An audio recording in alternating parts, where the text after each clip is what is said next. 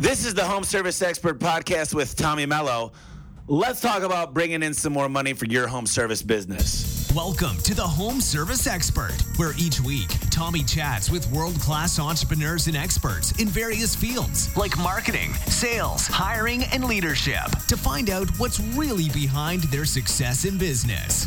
Now, your host, the Home Service Millionaire, Tommy Mello.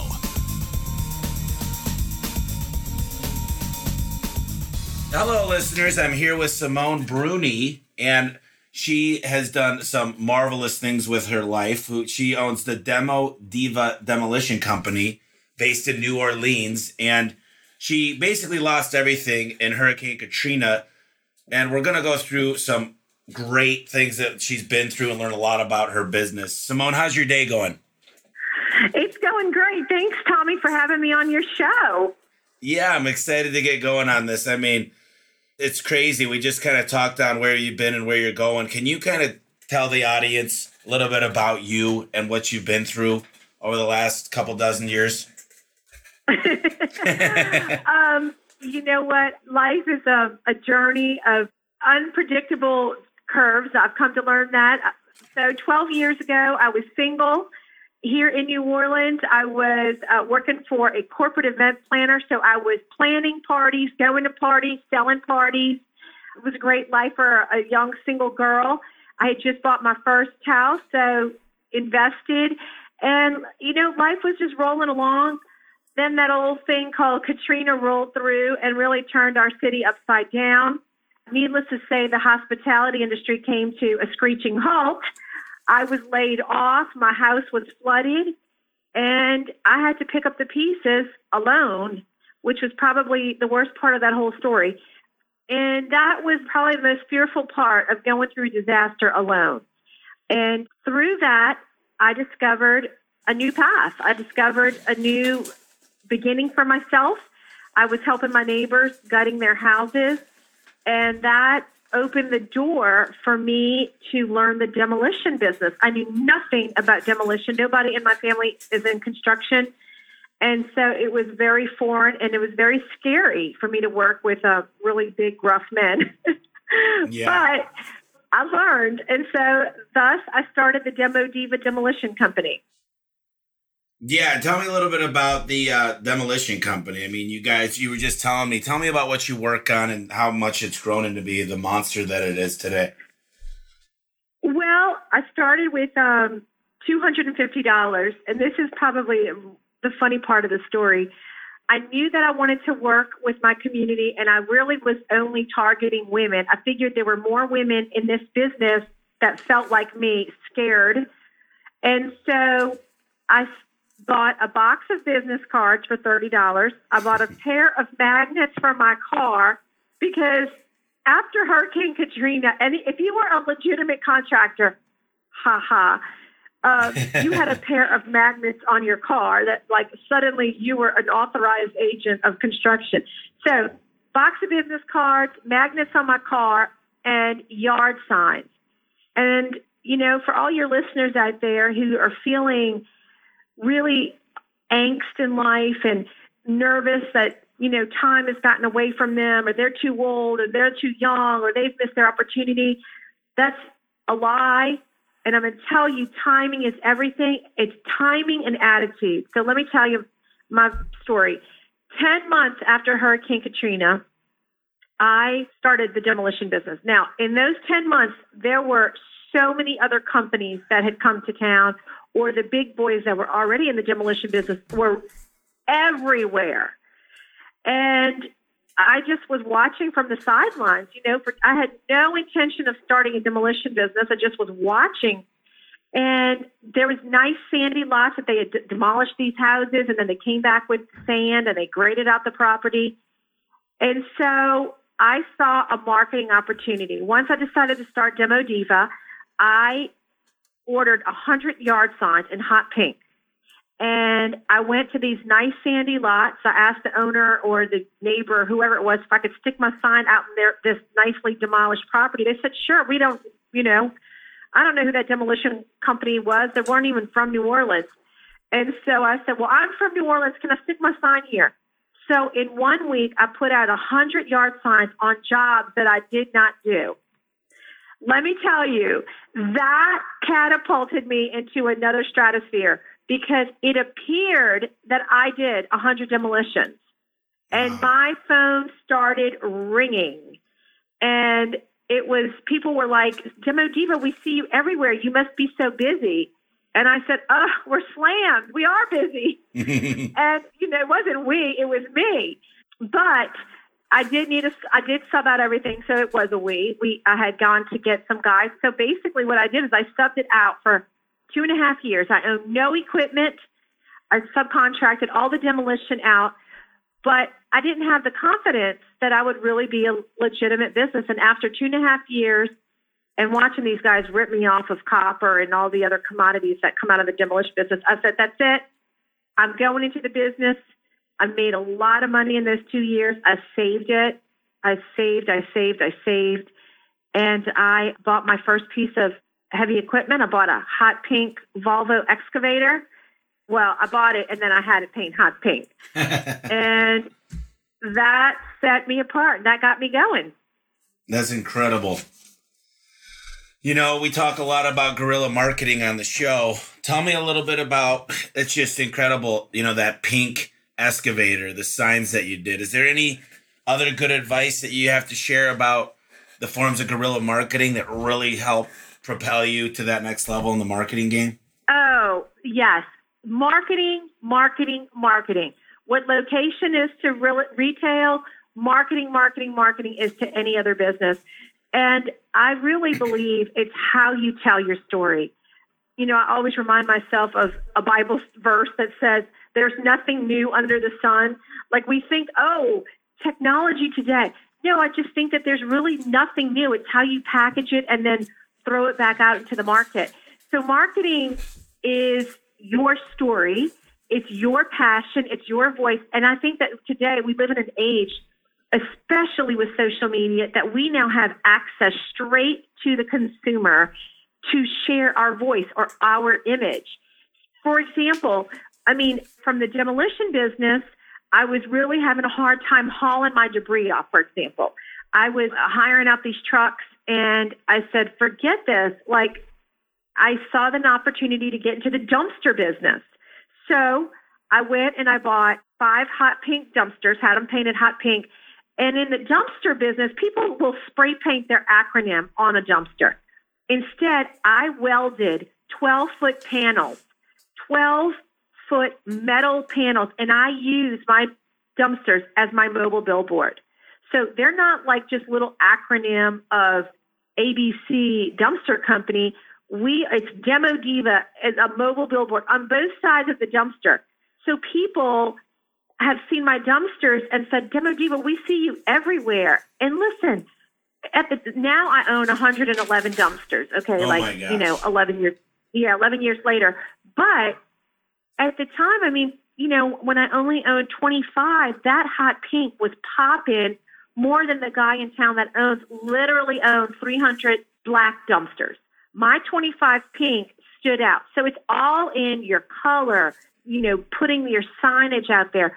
So I really use social media. I've loved telling a story. My tagline is taking it down to the dirt. Anything that has to do with dirt, I've become passionate about. So it's really putting a spin on whatever it is you're selling. You know, like you were saying that you have the garage business and the Christmas lights business. I mean, one of my taglines is, who can take the blight and turn it into light? The Demo Diva can, the Demo Diva can, kind of like I'll sing it, you know, like the Tootsie Roll commercial. Yeah. So, you know, whatever it is, like you got to find, I mean, you being the listeners, you got to find like your, what's that thing that just really ignites you, that's unique to you, and put that spin into your business. Absolutely. You know, I'm a big marketer. That's kind of my passion is marketing. And, uh, it took me a long time. I've done everything from creating links on Google to Facebook to Craigslist posting. I mean, I do some really, I even have realtors go into vacant homes and put stickers on garages. But, uh, you know, when I got into business. Oh, I love it. Yeah, I make a lot of money doing that. But, uh, you know, I've been doing this since two thousand six, two thousand seven. And I used to just really think I had to do everything. I didn't know how to delegate. I answered the calls. I booked the calls. I was a dispatcher. I took inventory. I ran the calls. I did the marketing. I mean, that's what every business owner does. And uh, I sacrificed at the time a, a girl I was dating. I lost a lot of relationships. I wasn't close with my sister and her kids at the time. It was tough. And I think that was the hardest thing that a business owner goes through, especially for me. And, you know, you're you're in this business of a male-dominated industry. I mean, it's just the reality. I mean, more women are getting into the industry than ever before. But tell me about your biggest challenges. Tell me about those things that just you thought you were going to maybe give up at a certain time and you, you were able to turn it around. Well, you know, it's funny that you're saying – I think there's seasons in all businesses, and there's seasons when we got to be hands-on, and then there's seasons where you really do have business fatigue. And it comes, you know, I, I'm now in business eleven and a half years. I almost say that like crying because I just can't believe it. I've had so many highs and lows. The biggest one that really brought me to my knees was an embezzlement. I got married for the first time a little bit later in life. I was, you know, running my business, building it up after Hurricane Katrina. You know, I probably intimidated guys. I didn't, I don't know if they knew what to make of me. Uh, like, and so I just didn't date a lot. And finally met a wonderful man, was getting married, and my secretary embezzled in that period and crippled my business, crippled it. And by the time I found out, I knew in my gut, I just didn't really want to admit to myself because I really cared for her. She was a single mom. I just couldn't believe that things were awry. But anyway, got her out just barely in the nick of time to save the, the, the business because Demo Diva was about to go bankrupt. But the silver lining in that is that it led me to another business, which was the wood mill. I just knew that demolition really needed, I needed to morph. Like you, you constant, like it's not a one income household anymore. Sure. It's a two income household, and businesses are no longer sole stream. Like every business has to have some feeders, like feeder rivers is what I call them. And so the dumpster was a feeder into the demolition business. And the next organic move was to be in the salvage business. I didn't want to sell windows, doors, and doorknobs, but I got into the wood mill. So out of our demolitions, we salvage all of our antique pine, hard pine lumber, and I now mill antique pine floors. But it took me, sometimes you need to be brought to your knees and feel that burn again to realize, okay, because you get in this this track of not really paying attention. You really get comfortable in that well-beaten path, you know? Oh, yeah. So so while the, the secretary debacle was a painful pruning, it led to new growth. And, you know, there's there's other stories like that. Every time, like when I would purchase a truck for my roll-off business, my dumpster business, I mean, there's the pain and growth. There is a pain and growth.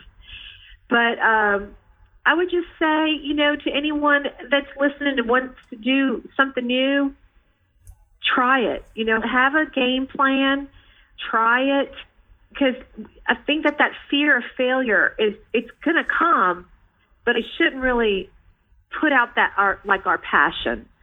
And so those are some of my hard times. You know, cash flow is really hard.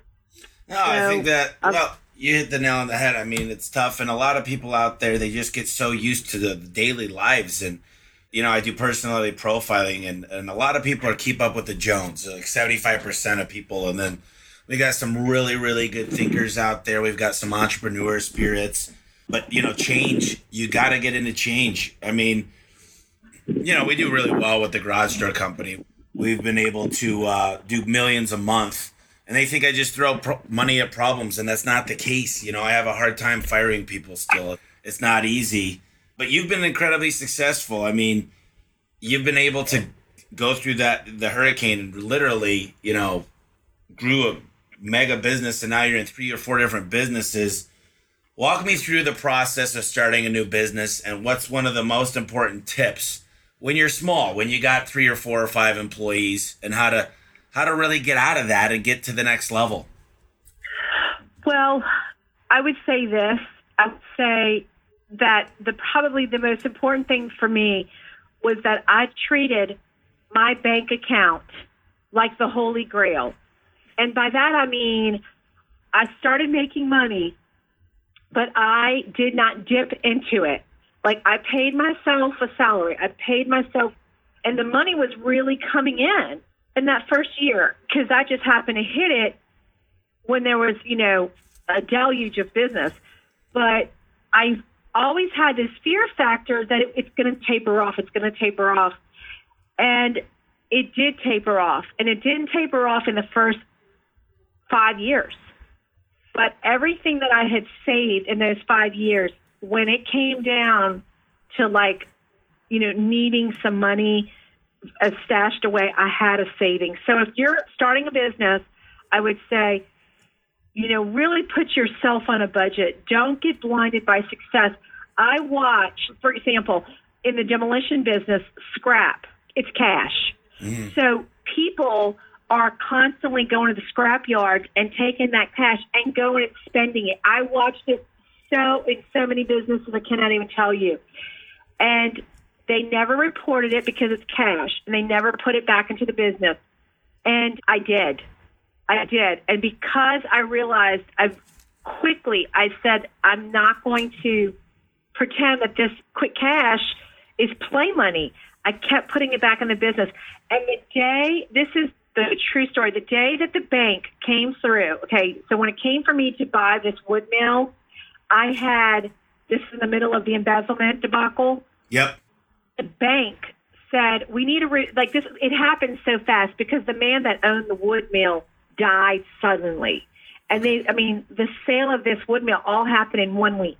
So I didn't have time to go get my affairs in order. Like, I had to have my affairs in order. The bank said, send me over your P and L statement. Send me over your accounts. We'll take a look and see if we're going to, you know, help you out.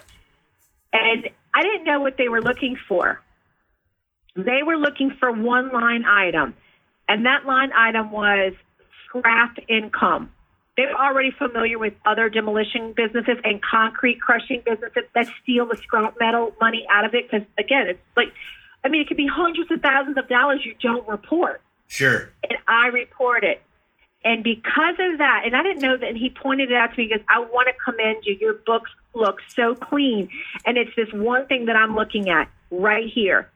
And I said, oh, while you're looking at the, I want to show you that I even report the sale of my bricks.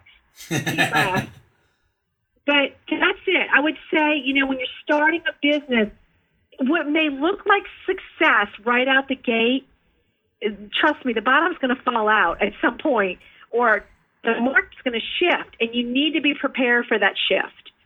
So make sure you just always have a fear, a holy fear of your bank account. Yeah, that's a common mistake. I see a lot of business owners that are still working day to day in the business. And one of the things I've noticed is, you know, they got a brand new diesel truck. They just picked up a uh, mobile home off their favorite river or lake, and they go fishing every weekend. And, you know, they're the top worker in their business, but they're not putting it back in. And I see it all the time. They got two mortgages. They're living check to check, but they're living really nice lives. They're not paying their taxes on time. And it's it's that keep up with the Jones mentality. And uh, the first thing you need to do is put the money back in the bank. You need to accumulate. Oh, yeah. It's just like you said, so yeah. many people out there, they don't have a nice large bank account, and they, they don't save, and they live check to check. And that's, yeah. you need to be prepared for when that man passed away, unfortunately, but it was your opportunity to go in and buy it. And I'll tell you, I'm working yeah. on buying out businesses all the time. You know, that's called mergers and acquisitions. And if it's done right, you can grow really, really fast, faster than you could grow organically. And deals come to you. Because if people know you have money, they come to you, and it's yeah. a great way to grow. I mean, the listeners here, I just can't tell you enough. Save that money, get the loans in place before you need them. And it's just a line of credit, because the day that you need it, you won't have it. It takes sometimes months. You got to go through the S B A process a lot of the time, and it's a lot of work. So I think that's unbelievably great advice, is save your money, put it to work for you. Yeah, it, it is. Tommy, I'll tell you, I do not, and that's another thing. I think Americans really, you know, and this is, uh, this is a story that I really would like to share, but I think Americans really could learn some great advice if they met an immigrant, because I did. And that, and that's really where, I mean, I learned that humility of like, I don't need expensive hobbies, okay? I don't need boats. Like, I've seen my colleagues in this industry, they've got fishing camps and they've got, like you said, boats and hunting camps. I'm telling you, my hobby or my is like Starbucks coffee. Like, I'll go sit there and I just go to sit and think because I can't afford it. And I sit and people, I think this is another thing is the ego that goes in business, because people assumed Demo Diva was so big out the gate because of the marketing. You know, at first I'm like, well, I've got to live up to that.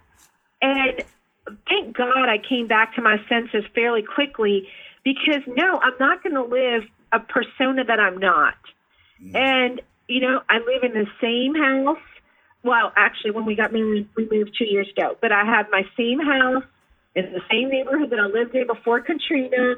It's a very modest little cottage. You know, if and when the day comes that I can afford a bigger husband, listen, I'm twelve years into this, twelve years out of the storm. And, you know, it's just business takes so much money and you've got to have so little ego. Yeah. Yeah, it's true. Yeah. A lot of people out there, they're just, they fake it till they make it and they drive these nice B M Ws, but then you realize they're in an apartment and I just don't see the logic in yeah. that. But, you know, to each his own, I, I guess. It was, so, you know, I don't really care how politically correct or incorrect it is, but there was an influx of undocumented workers into New Orleans. Okay, that is who rebuilt this city. That's who laid the sheet on the floors and hung the sheetrock. And um, I assure you, that's who's doing it in Florida, Puerto Rico, and Houston. I mean, and so, and getting to know these guys because you cannot find people to help you. I could not, I mean, it, labor was a commodity. So I had these two Brazilian brothers that helped me. And these two boys were salt of the earth. We laughed and they were like, Simone, you're so lucky you are an American. You have every right to start your own business. I worked side by side with them. I mean, day in and day out. And I learned like the hunger of business. And look, you know, Tommy, like we're in the blue collar business, you and I, and Americans need to get their hands dirty again. Americans need to really get out there and feel it. And I'm so glad I went to college. My dad is a doctor. I grew up a nice middle class life, but all that doesn't matter. When a crisis comes, you need to know how to survive. And I learned it from immigrants. I learned from them. Like where your head needs to be in the middle of a disaster. And I really appreciate that that time I was with those boys. And then, wait, one of those boys went on to marry an American doctor who graduated from Harvard. Wow. That's great. I know. It's a win. He struck the American dream, all right. Yeah, I agree. I mean, I put these ads all over the place. People are like, where do you find so many good workers? And I'm like, we post, and for every hundred we get a response from, we get ten of them that show up, and then we get one of them that makes it, that really wants to work hard. And I'd rather take a C player that has the right attitude because I could coach him and lead him to be an A player than have a uh, A player that's a prima donna that doesn't want to get their hands dirty. Yeah. So, yeah. Yeah, I mean, there's a lot of hard workers out there, especially, you know, like you said, if it's Mexico or if it's a lot of countries, they still have that great work ethic. And the Americans do. It's just they're few and far between now because we just live on social media and computers these days. And there's nothing wrong with white collar. It's just we do need to have the I think I heard this weekend the average age in the plumbing business is forty-eight. I don't know exactly if that's true, but it's hard to believe because no young people are getting into it. But uh, wow, it's crazy. You yeah. know, we always talk on this show about impact areas. So we t- pick ten or fifteen or twenty impact areas with your business, whether it's hiring, C R M, efficiencies, you know, there's the banking, there's all kinds of, of stuff. There's trucks, there's buying trucks, there's maintaining the trucks. What are the top three processes when you're in business? I mean, what are the three things that you think, if you could go back in time and, you know, you go all the way back and you say, Simone, these are the three things that I need to tell you, and this will give you ten years ahead of what you learned the hard way. What would those be? Okay. Number one. Oh, I wish I could have sat down and told myself this. Number one. All right. C R M. You hit it. Every time your phone rings and you capture an email, I did not have a good C R M system in place that every time. So when I, my leads would come in, we would write them on paper oh, and yeah. we called them a pink sheet, you know, and we had binders. And so the first five, six years, I had binders of, I mean, we were a paper business because we had, like, for example, it was, you know, it was A through Z. We had like seven binders, and if whatever street is, you know, we write down the lead on the pink sheet and it would go filed alphabetically. Well, we then decided, okay, we're going to put all this into an Excel spreadsheet. And then that got lost or duplicated. I mean, it turned into a nightmare. So number one, if you could capture everything you do digitally, number one, okay, paper is obsolete. So get rid of the paper in your office. So I guess that would be number two. But your C R M is capture your emails, that phone number, and put it into an organized format, because you never know how you may need that contact again. And really, it's just, it's the phone number and the email. Number two, I would say, you know, for me personally, it would be slow down and either outsource your human resources or, like, put a checks and balance system into when I'm hiring. So I'm talking to myself. I've hired out of emotion. I've hired out of, like, need. I've said I'm a dog that's returned to its vomit more times than I want to remember. I've had to go back to people that I know are just dreadful and horrible, and I've had to, because I need them in that moment, because I'm familiar with their skill, but just dealing with them as a human is almost unbearable. So, you know, I'd say, like, if there's a way to just help yourself and the human resources department. And three, if I had to look back over the last three years, all that glitters ain't gold. And when people come with big promises and big dreams and, you know, if it's too good to be true, it is too good to be true. Mm-hmm. And so, you know, I got myself hooked up with some rotten telemarketers, and they tried to act like they were agents of Demo Diva, and they wound up embarrassing my brand. They didn't reflect my corporate philosophy. And so that was really, you know, and that was my naivete and trying to grow. And so, you know, marketing, capture the marketing. Number two, paperless is really the way to, you know, organization or office organization really keeps your head clean. And then, you know, slow down with the H R stuff or go outsource it, one or the other. All right. So I love that you said C R M, because I'm obsessed with C R Ms. I just, mm-hmm. I was in a conference last week, and uh, I used a C R M called Service Titan. And uh, I was talking with the owners. We were at the conference, and they are just killing it. They've been around for a few years, and they're coming out with artificial intelligence within the program. And basically what it does oh, wow. is it collects data. It collects how long the guy was at the job for. It collects job types. Who's going to monetize that job the best on profit?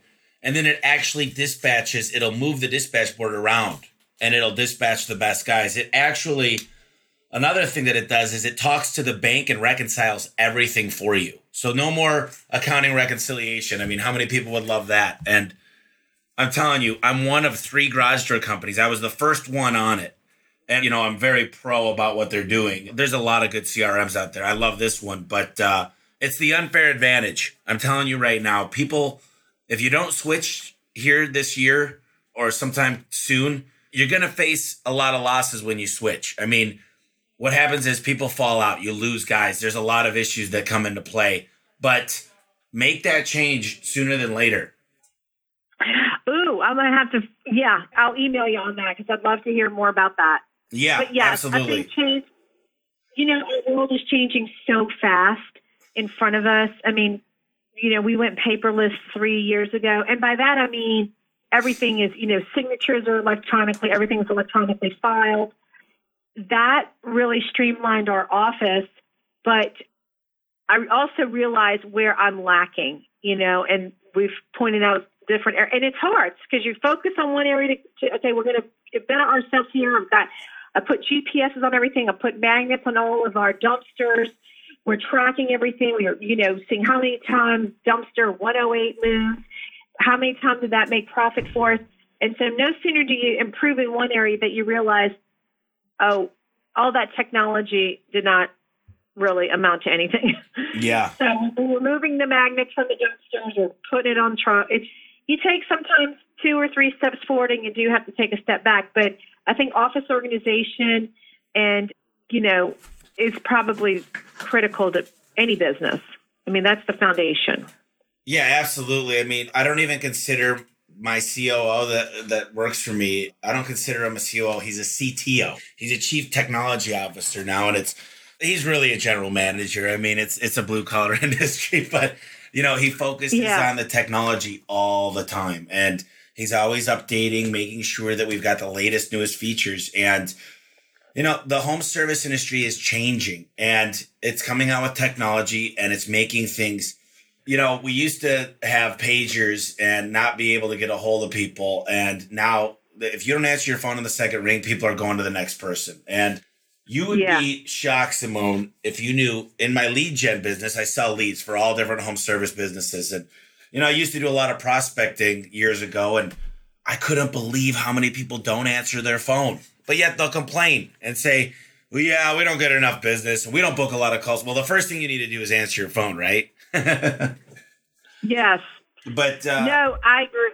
I may stand corrected though, because we actually, and I'm wondering now if this is good or bad, because we just switched our service over to, you know, thank you for calling Demo Diva. If you want dumpsters, press one, demolition, press two, woodmill, press three. So you're saying that really having a live body is critical instead of that okay, automated. So, and- so here's my take on that. Okay. So that's called an I V R.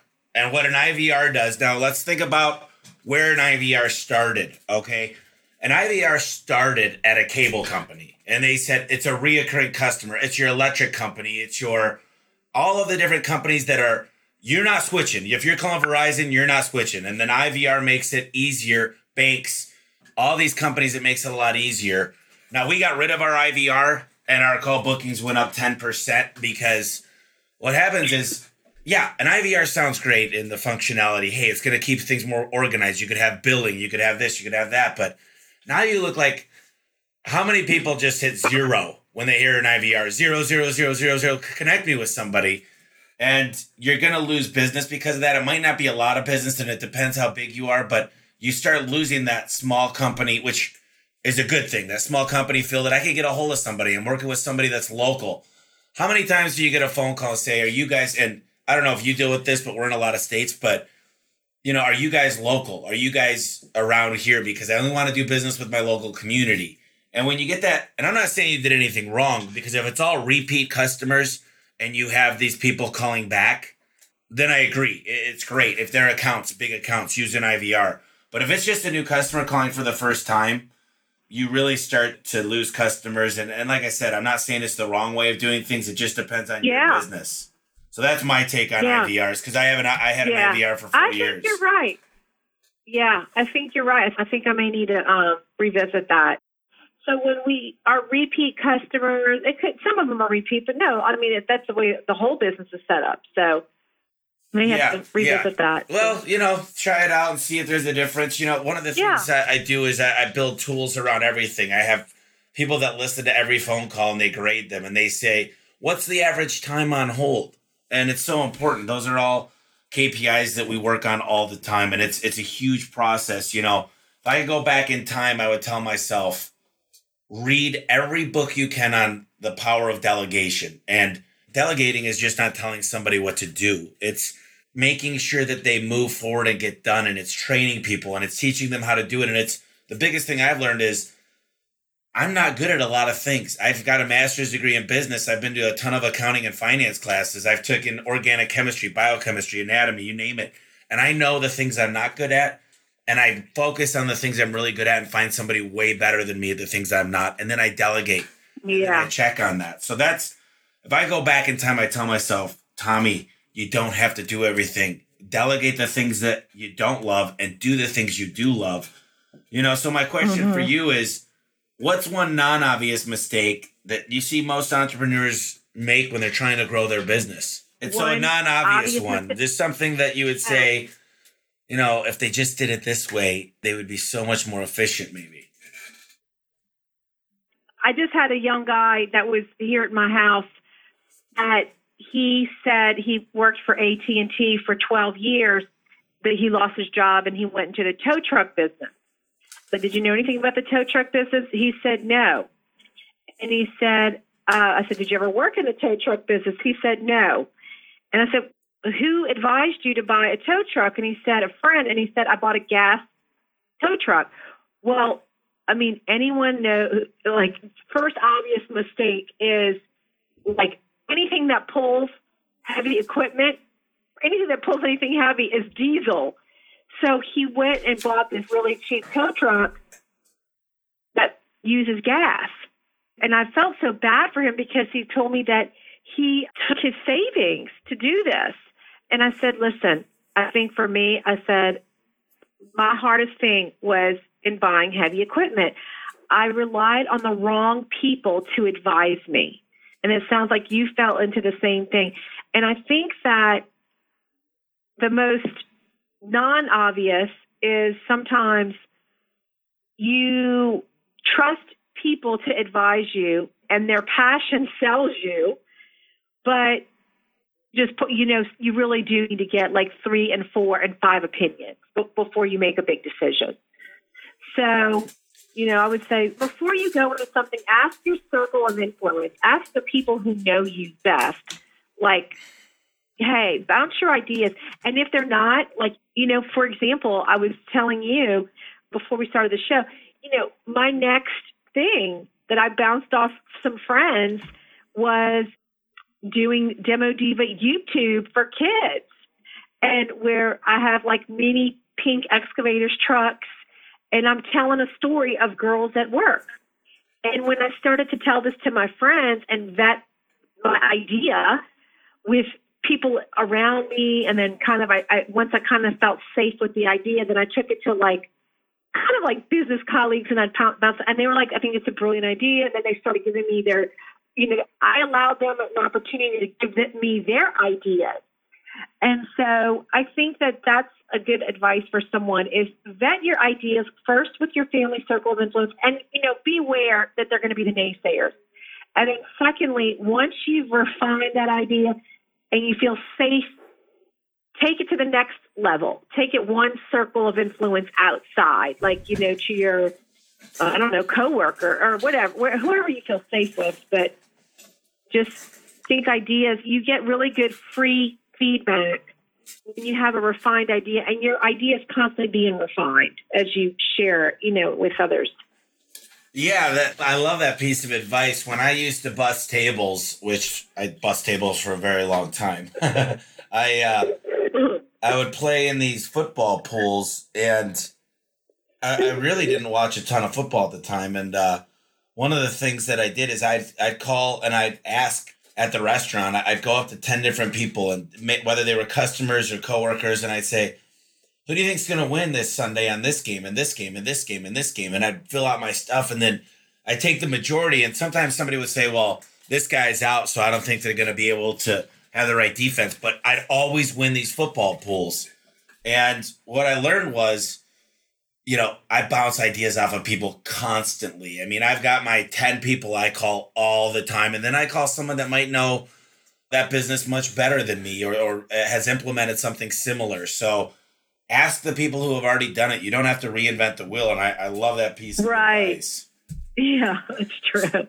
So, you know, you you did right. a video that you talk about in one of your interviews, what you look for in potential employees. And I hear this a lot. And it's all about the culture and buying into the philosophy of you know, your business. And I really want to understand that, because I feel the same way, but I hear this a lot from very, very successful people such as yourself. And I really want to know, as a small business, I mean, I've got seven people total. I got my, my kids, my mom, my, and it's a small business. What do those guys out there do when they're just getting going? I mean, how do they really start that process of the culture and the philosophy? Well, you know, I think that we live in a, a day and age where everybody thinks that they need to be so politically correct. And, you know, last time I checked, we still have freedom of speech and freedom of thought. And my company culture is that I am a faith-based company. And that means I have faith, and that is the basis of my company. And that my language is going to reflect that. When we have a staff meeting, I pray. When I started, I mean, out of the gate, you know, initially when the emotions were so raw, I would ask my customers, do you want me to just say a prayer? I mean, people were crying on lawns. You know, that was the atmosphere. But that really dissipated after a year, and I realized that, you know, you're not going to ask somebody, can we pray for you? Yeah. So, you know, you feel it. You learn this, that when the right time is to touch someone's emotion. But the people that had come in over the years knew that this is how I was. They either adapted to it or they left. And we have prayer, you know, we'll have Monday morning prayer or staff prayer, whatever. Like, I'll just say, Lord, thank you for providing for us. Thank you for giving work to our hands and blessing us in the community. We want to serve our community. And that is the company culture. There's a situation going on right now in New Orleans with, I mean, it's, it's national news now, with John Besh, the chef. And it's all over the New York Times. It's all over, you know, our newspapers, internet. He's actually stepped down today because he established a company culture that did not protect women. He had twelve hundred employees and no H R director. And there was, now he has twenty-five women suing him for sexual harassment. That's oh a company gosh. culture. Like, you set up and you establish as the head of your company who you are and what the ideology of that company is and the feeling. I just did a demolition for a young guy. This is fabulous. A young guy who started Crew Sunglasses, okay? And they're these fantastic, you just open a flagship store in New York City. He's from New Orleans. He's like twenty-eight, twenty-five, twenty-six years old. These three hundred dollars fantastic sunglasses. And I mean, he's rocking and rolling. And so he's building like a small pool on his uh, corporate headquarters. And he said, I mean, we're going to have parties around the pool, you know, wearing our sunglasses. And but I like that because he's young, he's free, you know, and he's setting like this atmosphere of hip. Sure. And so, I mean, I don't think that they're splashing around sending emails. I think that he just wanted to have like this atmosphere. So it is so important out the gate who you are, whether it's you're, you know, a vegan, whether you are a tree worshiper, whether you are a Christian or Jewish, whatever it is that you are, that is the core of your company. And people, like, why is Chick-fil-A the number one fast food company in the United States? Number one, across the board. And it's because they've established this, like, feeling of excellence. And they don't care that, you know, they don't care that we want them open on a Sunday. Like, they're like, no, we're not open on Sundays. That's our company culture. And right. So I love that about them. And I love when I see other companies say, this is who we are, and this is the way. I love that. I love the, individ- the expression of individuality in a business. Like, truly, you know, be an individual. Yeah. And I think, I think that Demo Diva has, you know, somehow been able to establish that, that, you know, that's we are uniquely... That- Yeah, it's incredible. Yeah. It pulls you guys together. I've not heard that explained. And, you know, people talk about it all the time, but they really don't give a good definition on what that is. And I think it's exactly what you described. So you talk a lot about, in order to stay in front of your competition, you got to be the first one on the ground. Talk to me a little bit about that. Talk to me about your aggressiveness and why you get the bid first. And what do you do if someone says, I'm getting three quotes, to differentiate yourself? Excellent question. I just had the situation today. This is exactly what happened today. Okay. Uh, warehouse burned down. The owner calls, and the landlord, the owner of the property, called me to get a bid. She said, but my tenant is also getting estimates. And she said, you know, we're both going to be paying for this. I said, okay. So I went over, met with them. This was last week. And um, walked through, explained the entire process of, you have an asbestos problem here. Let me explain. And a commercial demolition, you have to, and I educated them. I said, you've got twenty-seven thousand eight hundred square feet of surface. You've got, you know, X amount of concrete. I said, you've got to deal with the asbestos. I said, otherwise, your forty thousand dollars demolition is going to turn into a one hundred twenty thousand dollars demolition when D E Q, Department of Environmental Quality, comes by and realizes that you didn't handle this appropriately. Sure. Explain this to the two of them face to face. So today she calls me and she said, well, I want to go with you, but the tenant does not, because he got a quote for half of what you quoted. And I said, okay. And she read me the competitor's quote, and it did not break down quantities. It was clear land, all, all asbestos, concrete, and level it with new sand. Quantities, no explanation of how they were handling the asbestos. And I walked her through that. I said, do you understand that I just educated you on the whole process of asbestos? I said, so she said, somebody, you've got the job. Like, I don't trust this other guy. You know, I said, generalities will get you in court is what's going to happen. And so she said, I don't care. I'm willing to pay, you know, your price. I said, someone will always come along cheaper. I said, I, don't, I said, I've never even heard of this company, much less are they certified with the state as a demolition company. I don't know if I did make the statement of the first one to the site. Is it? Because if I did, I was wrong. But I would say that, you know, talk to the customer. I mean, yeah. I did not go into demolition because I knew anything about demolition. I went into demolition because I sold myself. Yep. And whatever business it is you're doing, I only can sell one thing, and that's Simone and my word. And I'm telling you, I'm going to do right by you. And, you know, whether I'm selling widgets or wood or sand, I mean, I'm selling myself, and I'm selling my passion to say, I really want to serve you. I really want to do a good job for you. And, you know, the rest falls into place. But, but I guess a little time and age and setbacks, you know, I'm tempered now and in, or temperate. And by that, I mean, you know, it's going to come. Like, I don't, you don't have to chase it and grasp so hard for it. After a certain point, I think once you've really established yourself to say, look, I'm proven, I've established a good name in the community, that gives you a little bit of leverage. You know, you now have a voice of authority and and say, no, like, this is what the market bears. Like, this is the standard of market pricing. And anyone who's not pricing it accordingly is not from the industry. You know, they're rogue. Yeah. Yeah, what I do, Simone, is I put up three fingers, and I put up my three middle fingers, and I say, you want it done right, you want it done cheap, and you want it done today. We'll pick two out of the three, and I leave my middle finger up, and this is what you get, because you'll never get all three. So, I love it. But, uh, good.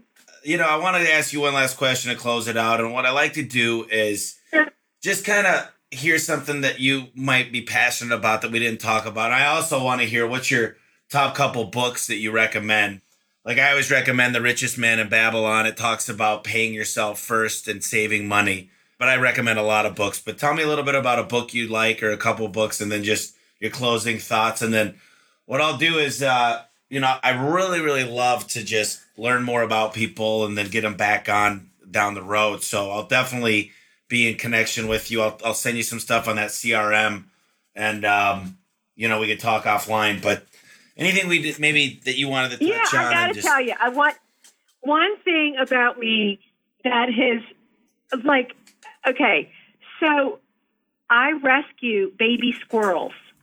And out of my demolitions, when we're tearing down a house or a tree comes down, you know, these squirrel nests, this happened to me, oh my, like maybe my first year in business.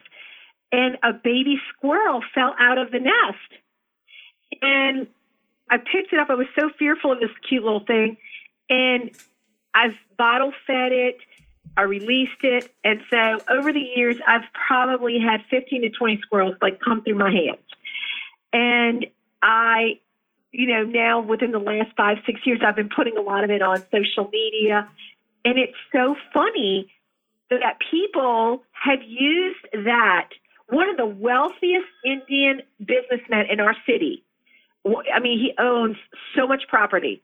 I'm friends with he and his son on Facebook, but I've never been able to do any of their demolitions. I've never, you know, like gotten in front of them. Like they're big dogs. And I was walking through a warehouse one day and they came onto the site with the contractor. And the contractor said, "Do y'all know the Demo Diva?" And they both said, "Oh, of course, you've got the squirrels." It, it, it opened an opportunity for us to immediately start talking pleasantries about something non-business related. They were asking me all about the squirrels. And now I'm like known as the squirrel girl all around New Orleans. And it was just a little hobby that kind of like morphed into something bigger.